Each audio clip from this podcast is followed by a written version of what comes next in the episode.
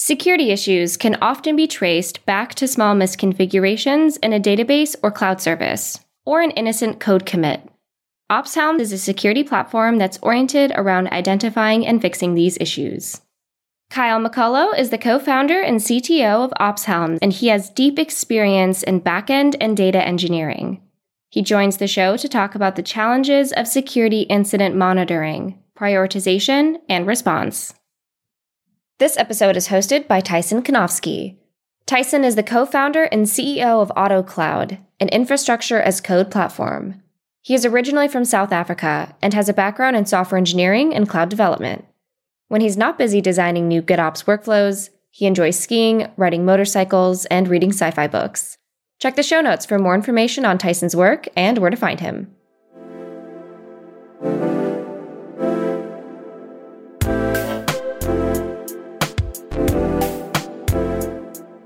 Hey, everybody. Welcome to another episode of Software Engineering Daily. I'm your host, Tyson Kunovsky. In today's day and age, cloud security has never been more important.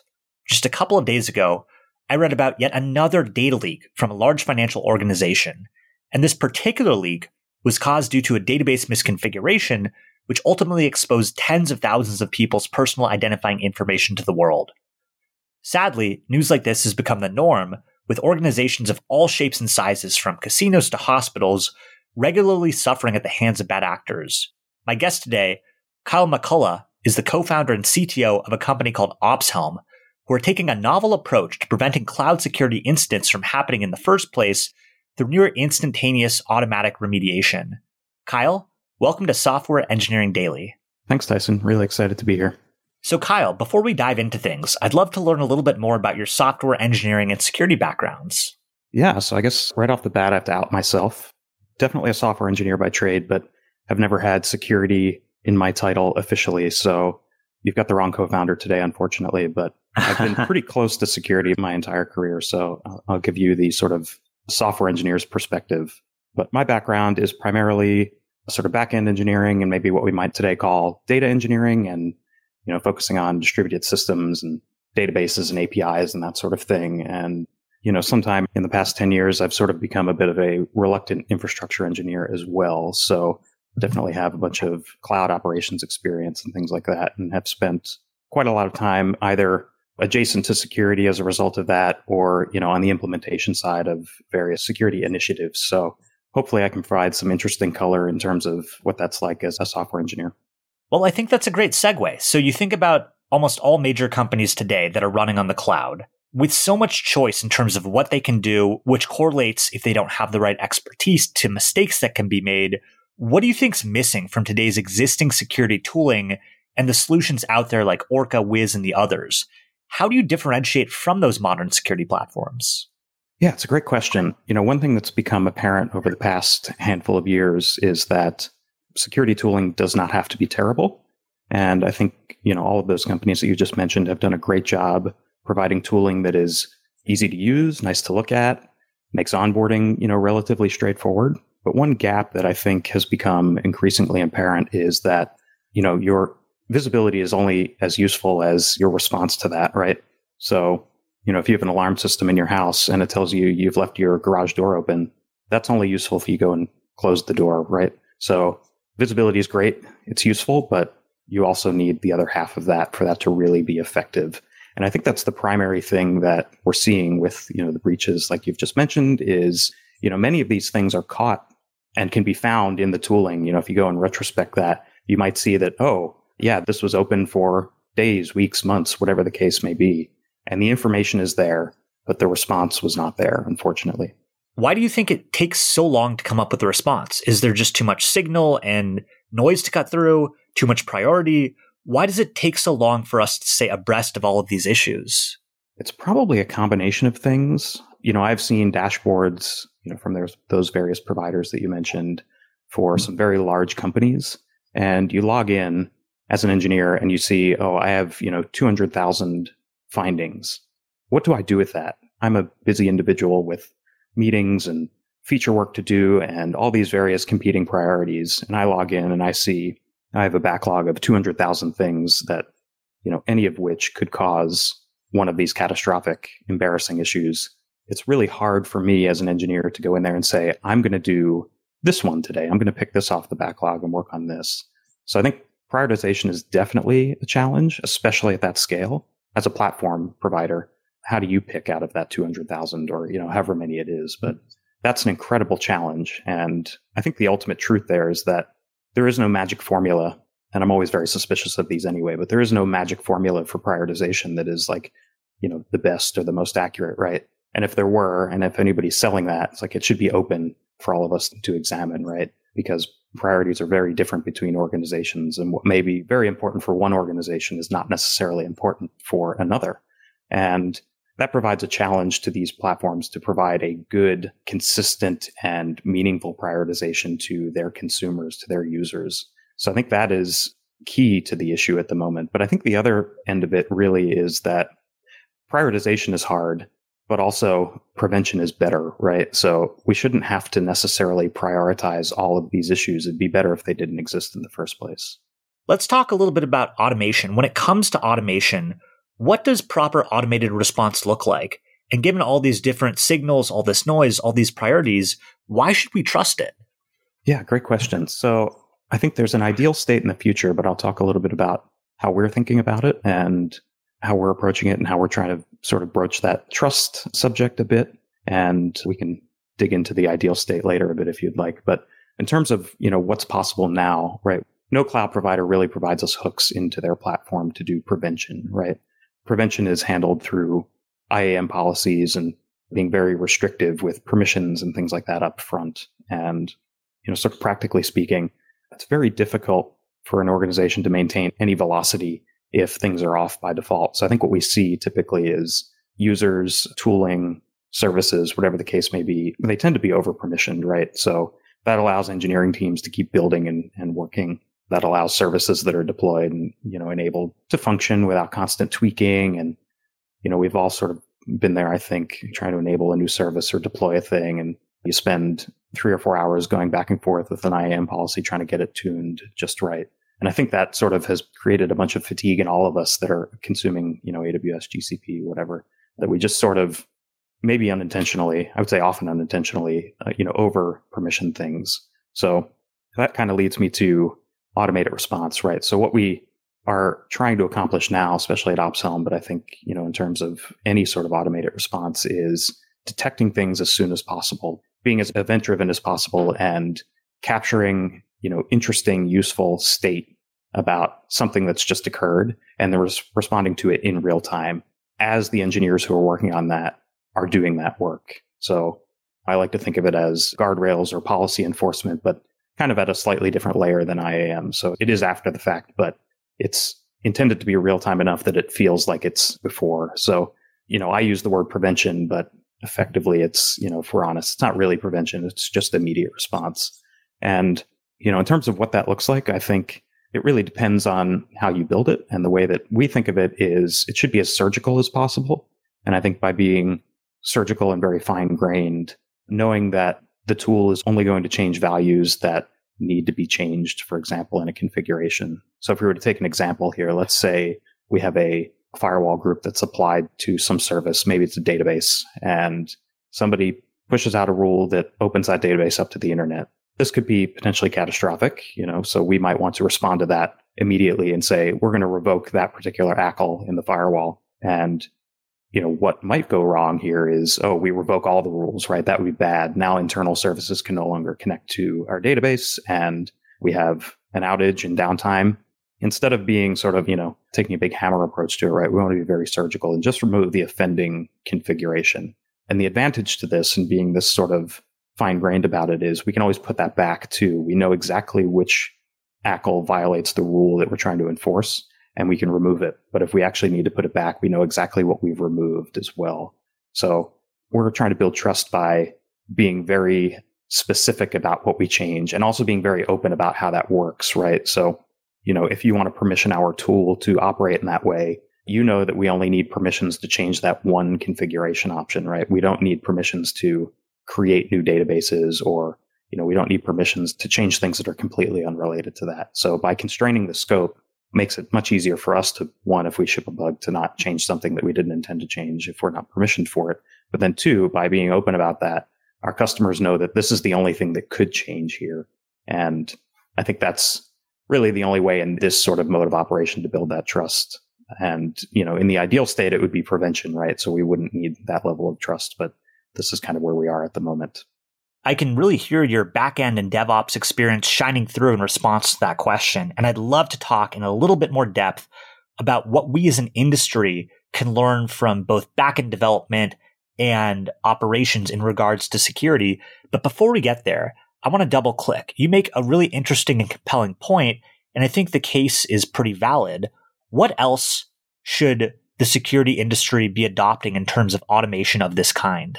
Sure. So, you know, obviously, we talked about prioritization as a challenge just a moment ago, and that's only going to get harder. And the reason that gets more difficult as every day passes is that the landscape is changing often dramatically you know, between any two given days. You know, think of reInvent every year, for example. You know, that's a big day in, in the cloud industry, right? How many new APIs were just released? How many APIs were updated?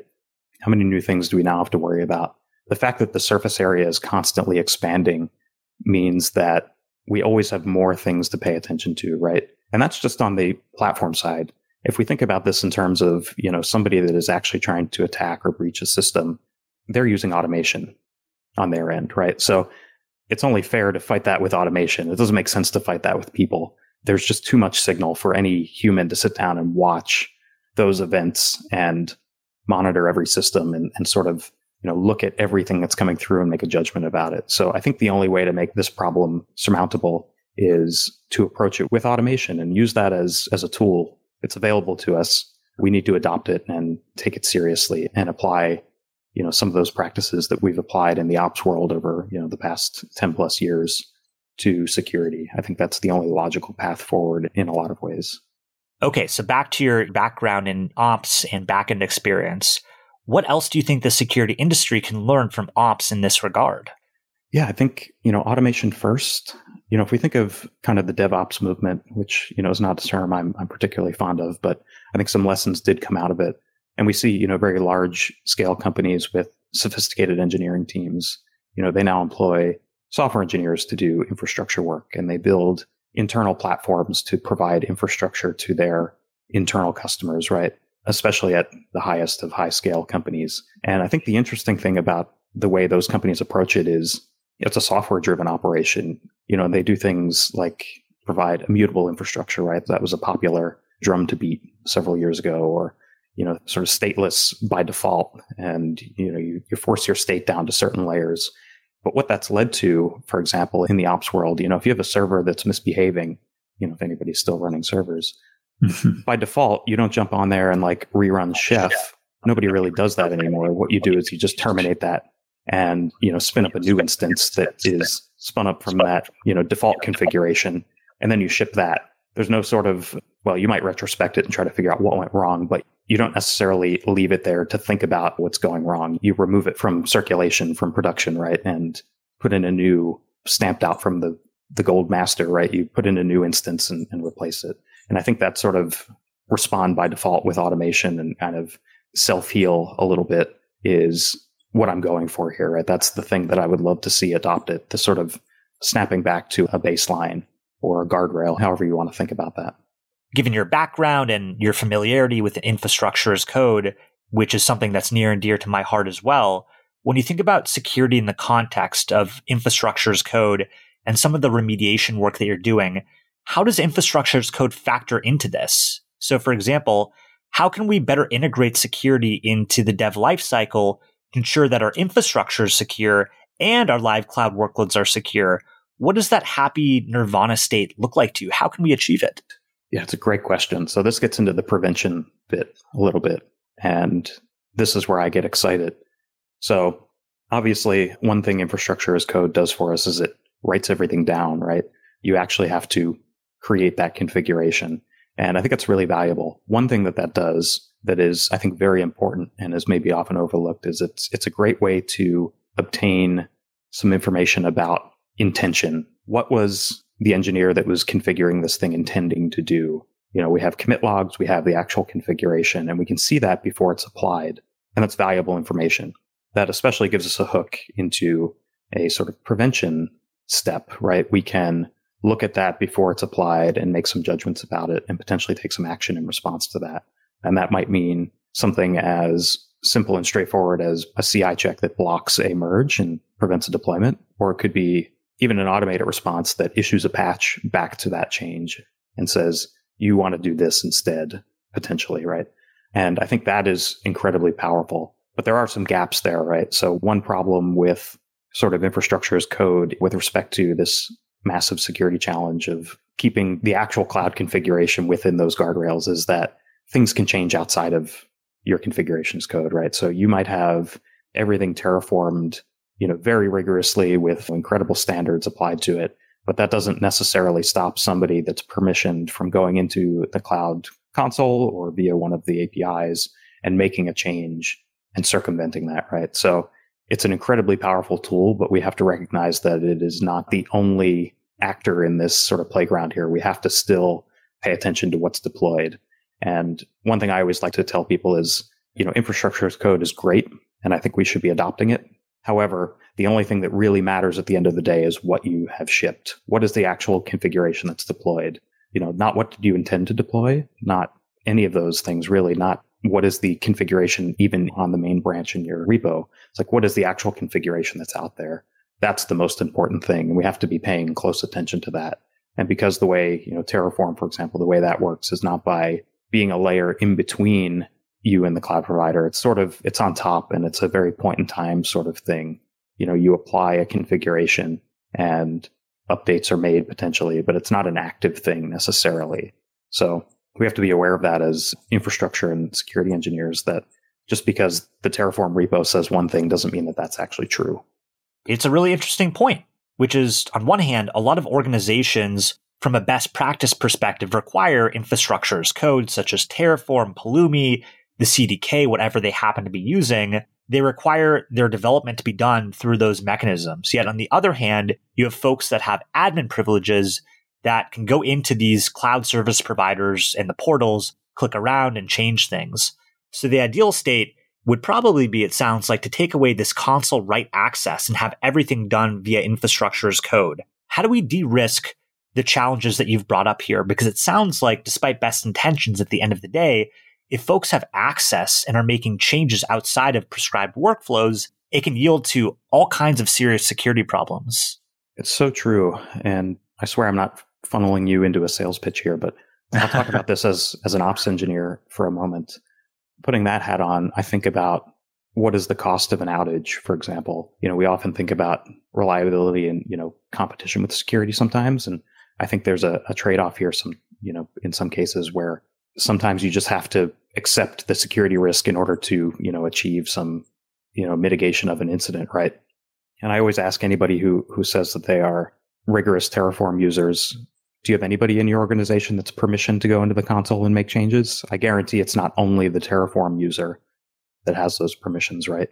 And one of the reasons for that is let's say you are having a production incident and you have a service that's down or maybe maybe your entire platform is down. It's a terrible situation to find yourself in and I honestly as much as I'm a huge Terraform and infrastructure as code advocate, I am the first person to say if production is down, log into the console, change what you need to change if that is the quickest way to restore service. Because we have competing priorities here. It's easy to say when you're not in the middle of an incident that, oh, we should make this change in Terraform. But I've seen Terraform code bases that take on the order of hours to run, to do mm-hmm. a full plan and apply. And these are organizations that are, you know, struggling under the weight of that infrastructure that they've created. And the idea that they might have to wait several hours to roll out a fix to restore production is laughable, right? Nobody would actually commit themselves to that. So the ultimate outcome there is people still have access to production in order to be able to make those emergency fixes. What if your CI provider's down or or what if you're, you know, if you're mm-hmm. using Terraform Cloud, what if you're unable to access that for some reason or if it's down? There are also those simple practical, you know, concerns. So I think I come back to the sort of you know active prevention response here is the complement to this problem, which is we still allow manual changes and human access to these systems, but having a guardrail in place to prevent any sort of egregious mistake, right? Is kind of the check and balance system that we need to make that safe. So we still want to push things by default through our infrastructure as code pipeline and make sure that we're following those practices. But we also want to detect when we've deviated from that. And if that deviation is a valid deviation, maybe we want to port that change back to our infrastructure as code to close that loop. I think that's a valuable thing to do and encourage as well. But it would be very hard for me to tell anybody that they should, you know, not allow that. Talk to me a little bit more about the interplay between infrastructure as code security remediation and live cloud security remediation. Because if there's a problem on the cloud, to your point, you want to fix that right away and not spend hours waiting for pipelines to run and changes to get applied. These are incredibly urgent fixes that need to be applied as soon as possible. But at the same time, on the infrastructure as code side of things, ultimately you need to go and patch up, say, some Terraform code. How does OpsHelm have plans in the future to not only be able to do what you're doing now, which is fixing things as soon as they occur, but also going and fixing that infrastructure as code to make sure that the state is in sync and both sides are secure? Yeah, great question. So the short answer there is yes, we do have plans to address that very directly, actually, in, in exactly that way. You know, we want to monitor the configuration that's actually deployed, but also tie that back to the infrastructure as code configuration, which, as I'm sure you know from your background, that's this is not a simple task, and there are many challenges with respect to doing that reverse mapping. However, we do plan to address that, and I think you know, the way we think about it is we detect a configuration that we don't, you know, that violates some policy, whether or not that's a an out of the box policy we provide or a, you know, a custom rule that one of our customers has implemented. We still want to detect that. We still want to potentially respond to it, but we also want to be able to close that loop. So thinking about it in terms of almost in the same way that, you know, Pulumi or Terraform or any of these tools looks at the state of the world, right? They have the configuration that's written down. Here's what I intend to do. They have the state file, which is sort of the last known state that was applied. And then they also look at the remote resources as well and try to figure out the diff, right? What is my delta and how do I, how do I bring everything to the desired state? So we're sort of thinking about it in those same terms and implementing it in that way. So we might first make the change if we're configured to do that and our customers have permissioned us to do that. But then we also want to monitor the rest of the life cycle and make sure that eventually the infrastructure as code is brought up to, you know, compliance and that whole, that loop is closed, right? So kind of a, a long running, like living process, continuously looking at that and making sure that, that things are, you know, moving in the right direction. It sounds like a very comprehensive approach that handles both sides of the problem. And just for my own curiosity, when you think about auto remediation and security fixes on the cloud that a tool like OpsHelm is able to help out with, what are some examples of the problems that you're able to detect and remediate as soon as they're found? Yeah, it's a good question. So to back up a little bit, I would actually describe, you know, we're talking very much about security right now, but I would actually describe what we're building at OpsHelm and, and I think, you know, any solution along these lines. What we're building is very much a policy enforcement engine. And, you know, those policies in, in our case are often focused on security, but they could be any sort of cloud configuration. You know, for example, you at your organization may have a tagging standard and you want to ensure conformance with that, or you may have certain cost, you know, controls that you want implemented. Maybe you have no use for GPU based compute and you want to prevent anybody from using that, or maybe you have certain operational standards that you want to adhere to. So maybe you have services that need to be available and somebody spinning down an, an auto scaling group to zero or one instances is something that would be very bad in your opinion at your organization. Any of those would be the sorts of things that we might want to enforce at this layer. And, you know, could be things, you know, if we want to bring it back to security, it could be things as simple as the, the Open S3 bucket or the, you know, the database that is internet accessible or, you know, SSH that's open up to the world or, or some of these things that come up often uh, over and over again because default configurations are set up in, in a way to make everything easy, right? And we want to be able to spin up a service quickly. So we just open it all up. It's often those things, but it can be more complex than that. I'll say the way we're prioritizing the way that we are building this out is, you know, what are the black and white issues, the things that are very sort of, you know, the debate's over, like don't put your database on the internet by default is a pretty good, and you know, I know that there might be reasons to do it, but don't put a bunch of PII in, in an S3 bucket and then make that world readable.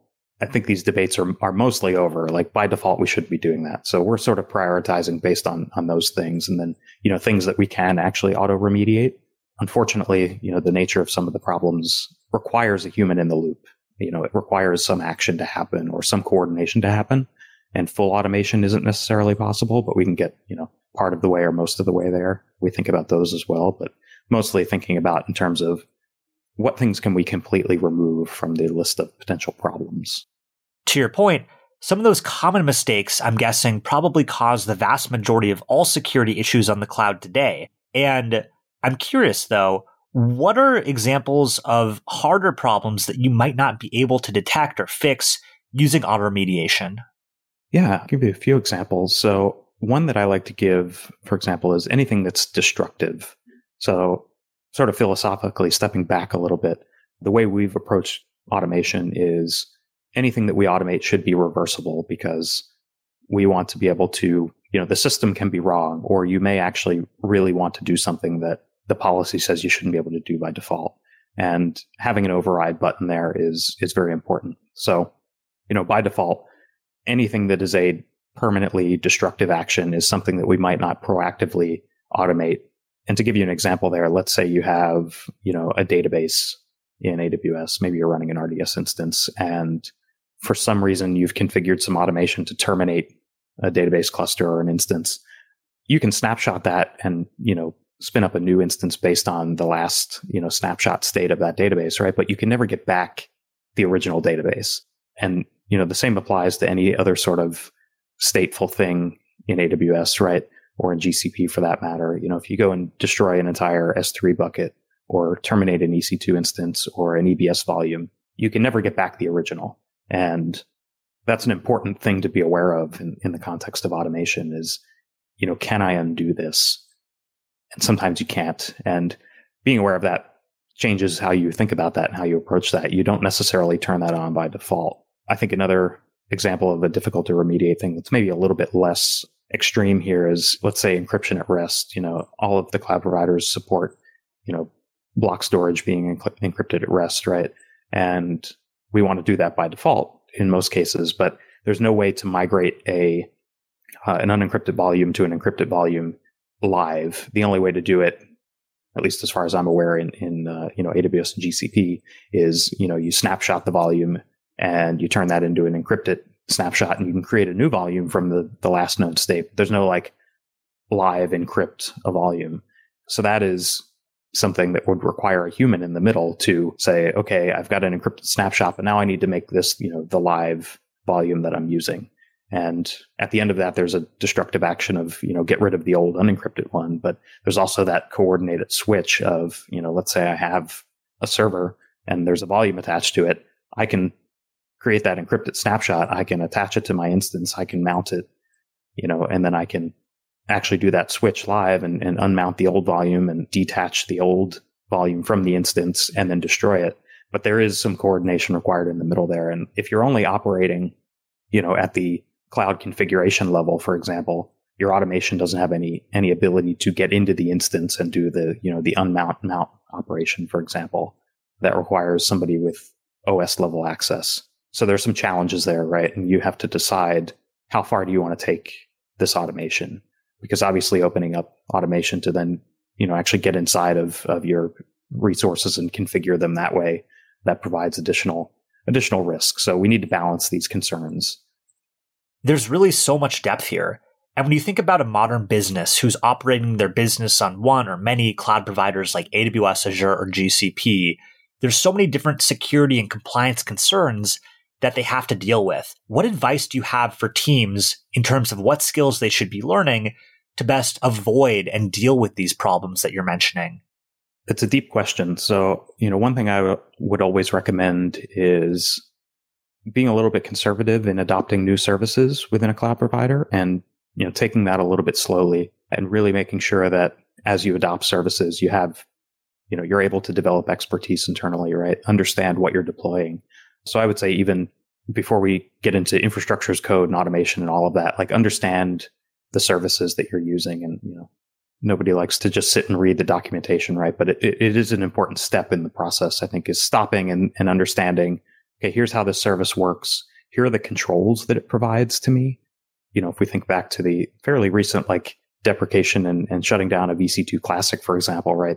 Understanding the constraints of that before it was shut down is something that I think, you know, would have been important when that button was still enabled. You could just create a, an EC2 Classic instance and it's, you know, it's on the internet by default you know, knowing that that is an attribute of that is an important thing to have, right? That knowledge is, is valuable. So that's sort of the first step, I think, just understanding that. And you, you really can't go dive into infrastructure as code and like build these things out and configure them until you really know what you're configuring. I know a lot of teams that operate in a way where they sort of have a sandbox environment and they'll go in and click through the console and, and build out a service and then try to figure out what the options are and then port that back to infrastructure as code and try to you know, make that the configuration that's deployed. And, you know, that's a little bit dangerous as well because often this sort of point and click, you know, templatized versions are configured in suboptimal ways from a security standpoint or even an operational standpoint. And you end up sort of dragging those, that baggage along with you, right? So being a little bit careful there. But then I think, you know, on the other side, you know, if we think about software engineering and some of the practices that like were taken from software engineering into operations through the whole DevOps movement. And we should lint our configurations and, and we should have, you know, tests and continuous integration, right? I think thinking about those things as well, anybody that's working in ops and, and security really should be familiar with those practices. And, you know, especially on the security end of things, it's important to understand what you're securing. So I think getting ingrained in those processes and you know you should be able to write a little bit of code. You should be able to write terraform and you should be able to understand how those services work because it's very difficult to operate a thing if you don't know how it works. I think it's also very difficult to secure a thing if you don't know how it works.